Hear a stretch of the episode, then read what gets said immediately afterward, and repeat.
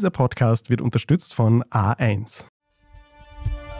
Our only chance of long-term survival is not to remain inward-looking on planet Earth, but to spread out into space.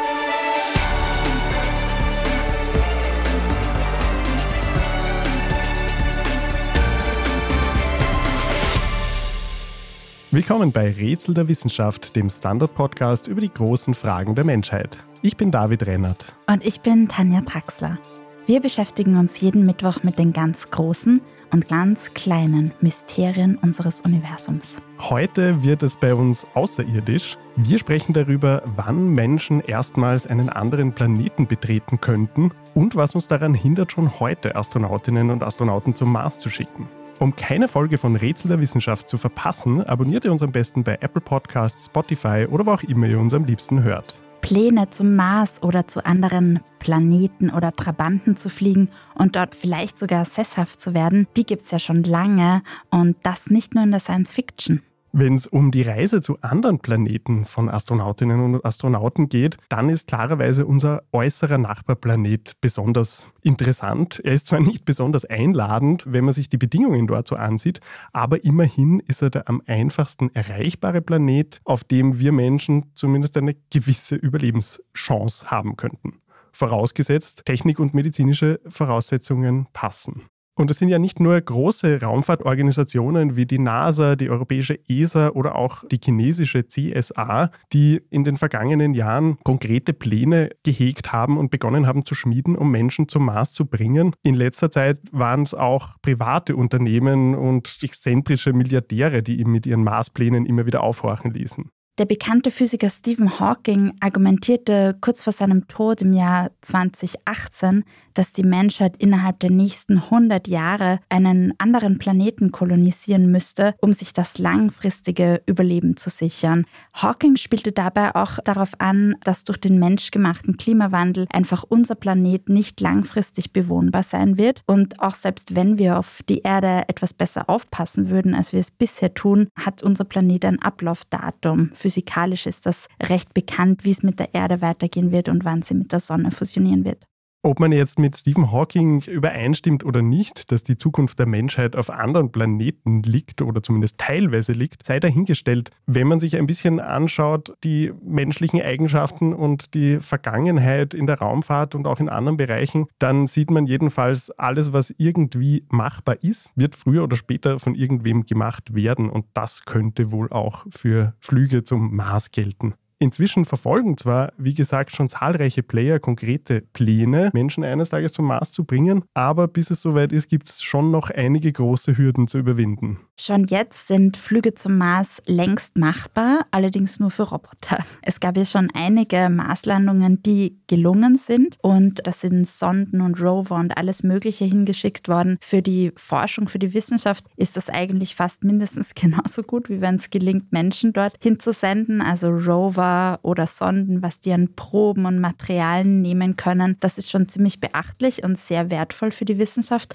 Aber natürlich, wenn es darum geht, dass wir als Menschheit einen anderen Planeten besiedeln wollen, dann müssten wir jetzt mal bald den Schritt schaffen, dass auch Menschen am Mars landen. Bisher gibt es noch kein funktionsfähiges Transportsystem, das Menschen einigermaßen sicher zum roten Planeten bringen könnte. Aber es könnte nicht mehr allzu lang dauern, bis es soweit ist. Es gibt Konzepte schon lange. Sehr lange hat es eigentlich an Geld und wirklich der Motivation gemangelt, da so viel zu investieren. Inzwischen gibt es einen ganz aussichtsreichen Kandidaten. Das ist das Starship von SpaceX, der Weltraumfirma, die Elon Musk gegründet hat. Dieses Raumschiff hat zwar auch noch sehr viel Arbeit vor sich. Im April ist diese riesige Rakete zuletzt bei einem Testflug explodiert. Im Augenblick wird analysiert, was da genau schiefgegangen ist. Aber das Potenzial von Starship ist riesig. Das ist die größte und leistungsstärkste Rakete, die je gebaut wurde. Wenn man die Probleme beheben kann, dann wäre das ein Gamechanger eigentlich für die Raumfahrt in vielerlei Hinsicht, nicht nur zum Mars, aber gerade auch wäre es die aussichtsreichste Beförderungsmöglichkeit für Menschen zum roten Planeten. Starship könnte nicht nur ermöglichen, Menschen zum Mars zu befördern, sondern auch das Equipment und alles Mögliche, was sonst noch benötigt wird, um eine Kolonie am Mars zu errichten. Man muss sich vor Augen halten, dass ein 120 Meter langes System ist. Das heißt, es ist auch noch mal ein Stück größer sogar als die Freiheitsstatue. Und es könnte mit einem Flug 100 Tonnen an Material oder anderem Gewicht ins All transportieren. Und auch dadurch würde die Kapazität, also die Payload, wie viel an Gewicht man ins All transportieren kann, mit überschaubaren Kosten massiv dämpfen. Ja, genau. Der Kostenfaktor ist da auch ganz wichtig, auch für die Mondpläne, die es ja gibt von NASA, ESA und auch vielen anderen ist das ganz entscheidend, weil es im Augenblick noch wahnsinnig viel Geld kostet, Material daraus zu befördern. Das Starship würde diese Kosten, wenn es denn funktioniert und sicher ist, enorm senken und es könnte auch im All wieder betankbar sein. Das heißt, die Idee wäre, dass man zum Beispiel am Mond eine Startbasis für weitere Flüge ins All, zum Beispiel zum Mars, errichtet und Leute erst zum Mond schickt, dann dort nochmal auftankt, dann muss man nicht den ganzen Treibstoff und alles schon von der Erde mitnehmen. Das wäre technologisch ein großer Sprung, wenn das gelingen würde.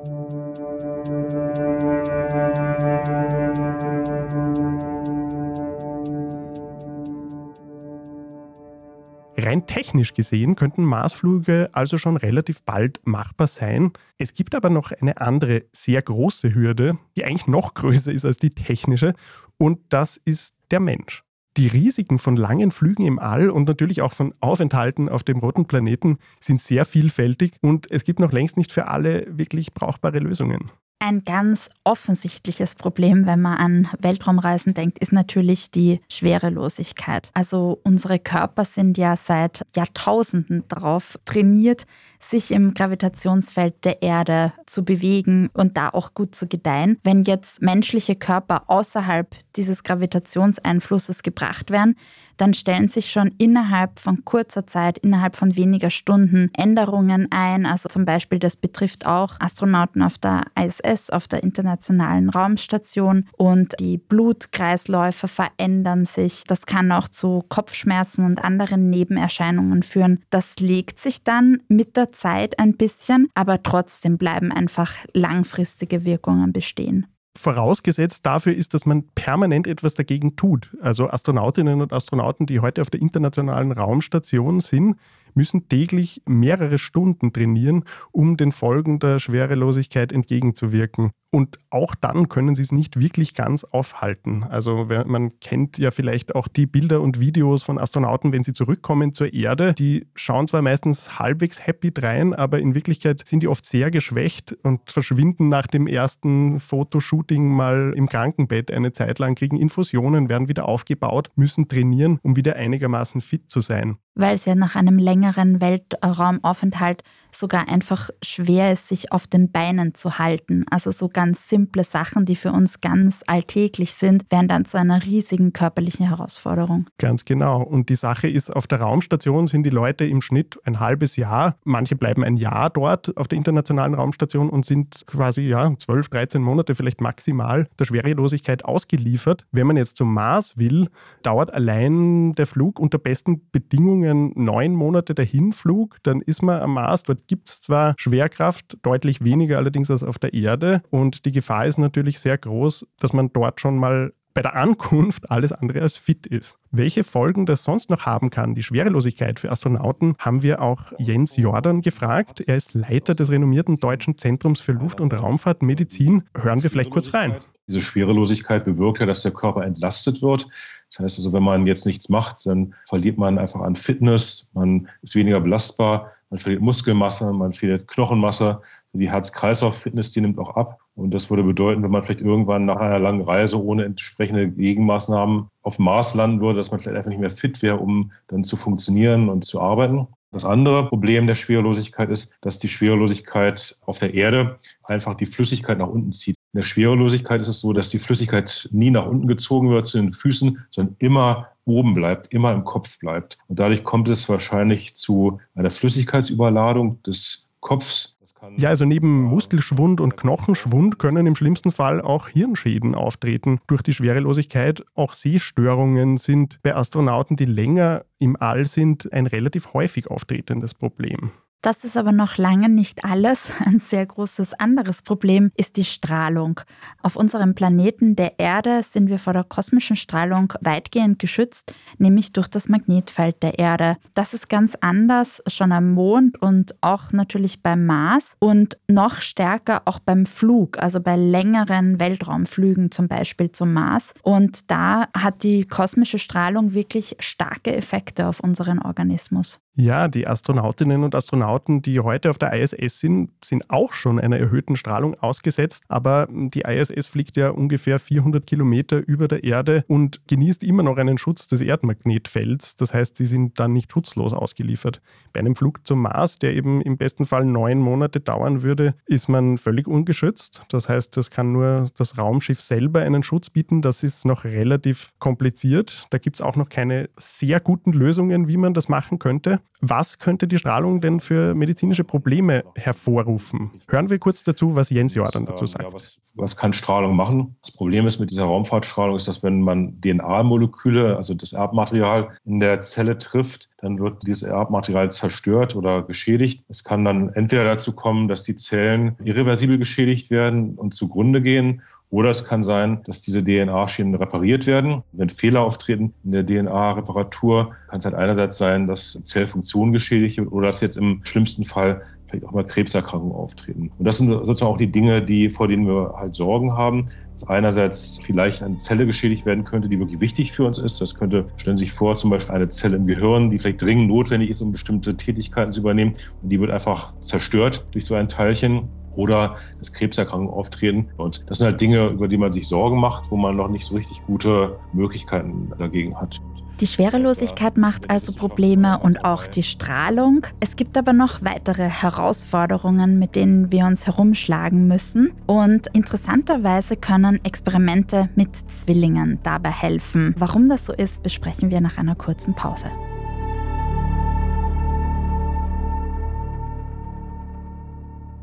Wir sind gleich wieder zurück.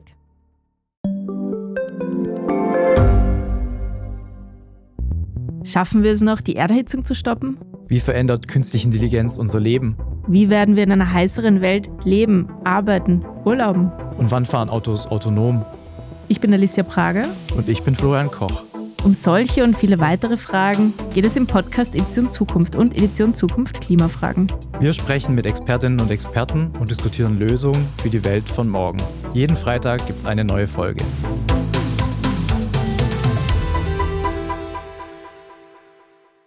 Bisher waren fast 700 Menschen im Weltall und bei den allermeisten von ihnen sind auch medizinische Untersuchungen durchgeführt worden. Besonders interessant dabei sind aber zwei Menschen, zwei Astronauten, nämlich die eineigen Zwillinge Scott Kelly und Mark Kelly, die praktischerweise auch beide NASA-Astronauten sind. Das Spannende an diesem Zwillingsexperiment war die Vergleichbarkeit.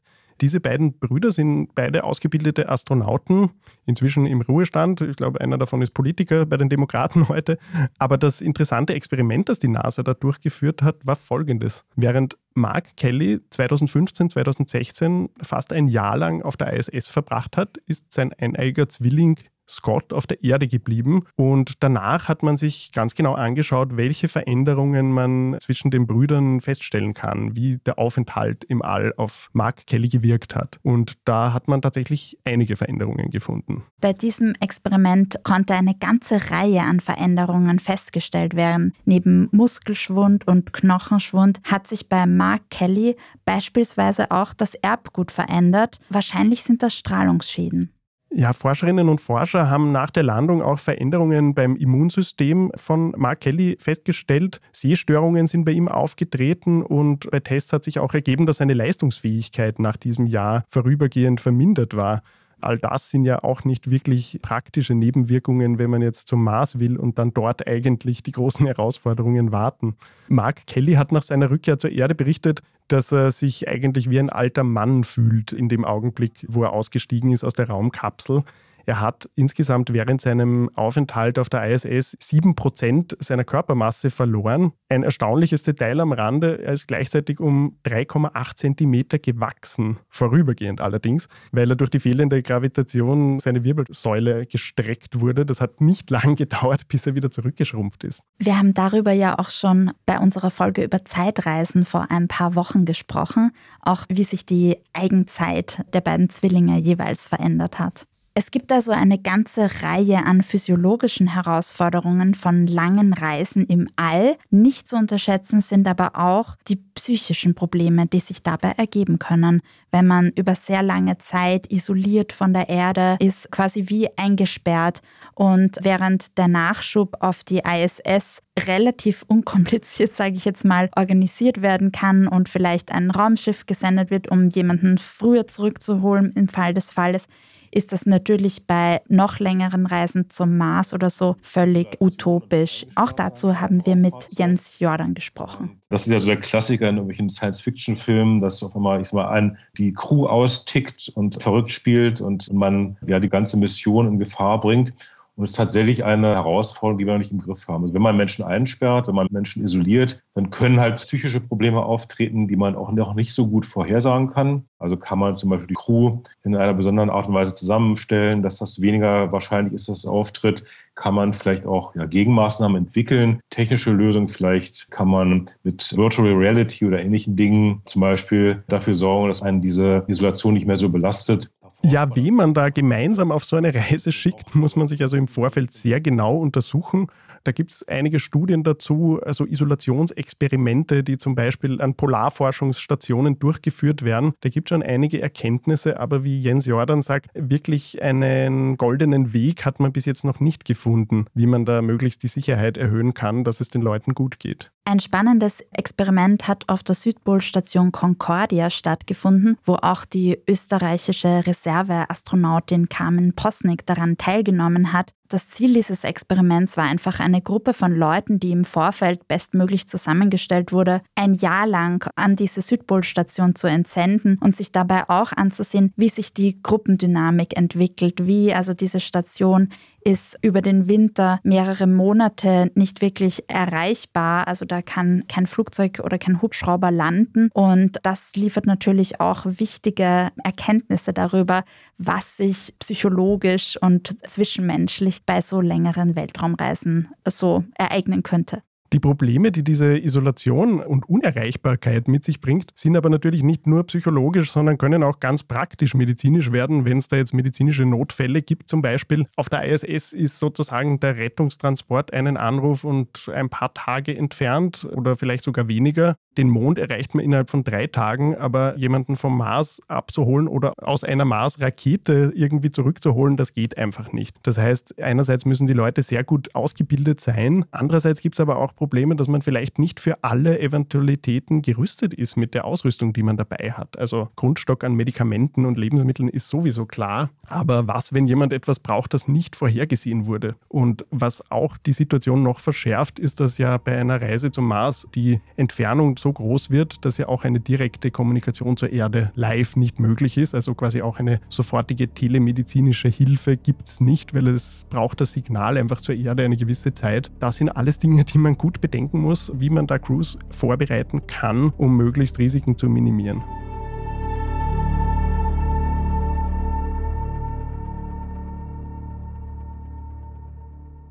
Wenn wir also längere Reisen zum Mars oder anderen Planeten unternehmen wollen, gibt es also eine ganze Reihe an vor allem medizinischen und technischen Herausforderungen, die wir zuerst einmal lösen müssen. Das ist aber noch nicht alles.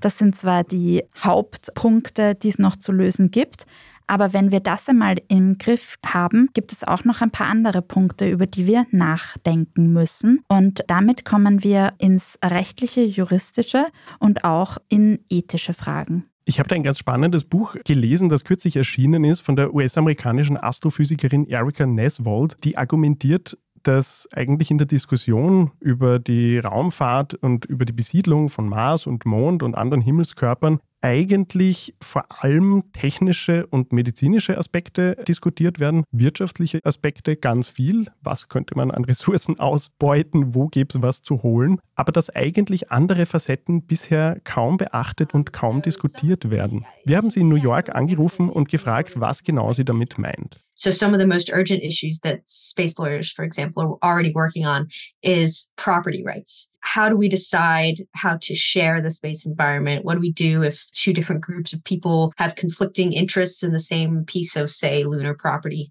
Or how do we handle it if one group is doing some activity like mining, for example, that's going to cause what the Outer Space Treaty calls harmful interference to another group? Im Weltraumrecht stellen sich also viele Fragen zu Besitz oder auch zum Nutzen von Ressourcen, auch zur Kolonialisierung. Wer darf wo landen? Wer darf welche Ressourcen verwenden und das unter welchen Bedingungen? Und mit spannenden Fragen zum Thema Weltraumrecht und wem eigentlich der Weltraum und die Ressourcen gehören, hat sich auch unser Schwestern-Podcast Edition Zukunft kürzlich beschäftigt. Darin spricht die Juristin Irmgard Mabo über Fragen des Weltraumrechts und was es hier noch zu lösen gibt. Es stellen sich aber auch ganz praktische Fragen des Arbeitsrechts. Also wenn da viele Leute entsendet werden und im All sozusagen ihren Arbeitsplatz haben, auf anderen Planeten ist das ja eine sehr gefährliche Umgebung fern der Erde. Wie sind diese Menschen dann arbeitsrechtlich geschützt? Also all das wird natürlich noch wichtiger werden und noch drängender, wenn die Weltraumindustrie so richtig Fahrt aufgenommen hat. The public likes space but doesn't pay too much attention to the actual practical problems with space and I think it'll be more important as the space industry grows and as our activities in space grow. It's more important for the public to pay attention and decide whether they're happy with what their governments are doing in space. Wenn man beginnt darüber nachzudenken, tauchen alle möglichen anderen Fragen auf, die damit zusammenhängen. Wie sollen und wollen wir überhaupt mit anderen Himmelskörpern umgehen, wenn wir es schon nicht schaffen, die Erde eigentlich ausreichend zu schützen?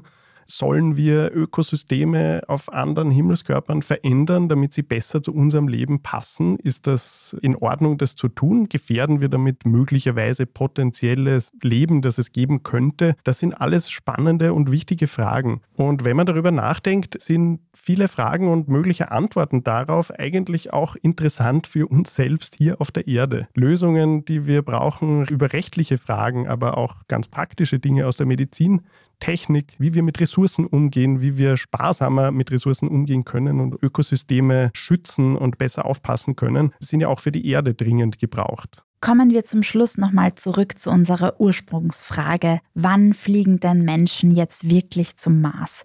Ist das schon in zehn Jahren realistisch oder was ist ungefähr die Timeline? Festlegen will sich darauf konkret eigentlich niemand unter den Expertinnen und Experten. Jens Jordan hält die Probleme, vor denen wir dabei stehen, jedenfalls prinzipiell für lösbar. Ich denke schon, dass man es lösen wird. Und es ist nicht so unwahrscheinlich, dass in gar nicht mal so vielen Jahren deutlich mehr Menschen im Weltraum leben als jetzt. Die Reise zum Mars ist noch ein Stück hin, aber ich glaube, das wird man irgendwann auch machen. Ich glaube, die Menschen sind einfach so. Ich glaube, man versucht immer hinter den Horizont zu kommen und ein Stück weiter zu gehen. Hinter den Horizont zu kommen ist auch die Hauptmotivation der Wissenschaft. Nächste Woche beschäftigen wir uns mit einem anderen Horizont, sozusagen mit einem anderen wissenschaftlichen Bereich. Für heute sagen wir Danke fürs Zuhören. Und wir freuen uns, wenn ihr das nächste Mal wieder dabei seid bei Rätsel der Wissenschaft. Jeden Mittwoch überall, wo es Podcasts gibt. Ich bin David Rennert. Und ich bin Tanja Traxler. Diese Folge wurde von Christoph Grubitz produziert. Bis zum nächsten Mal. Ciao. If we are the only intelligent beings in the galaxy, we should make sure we survive and continue.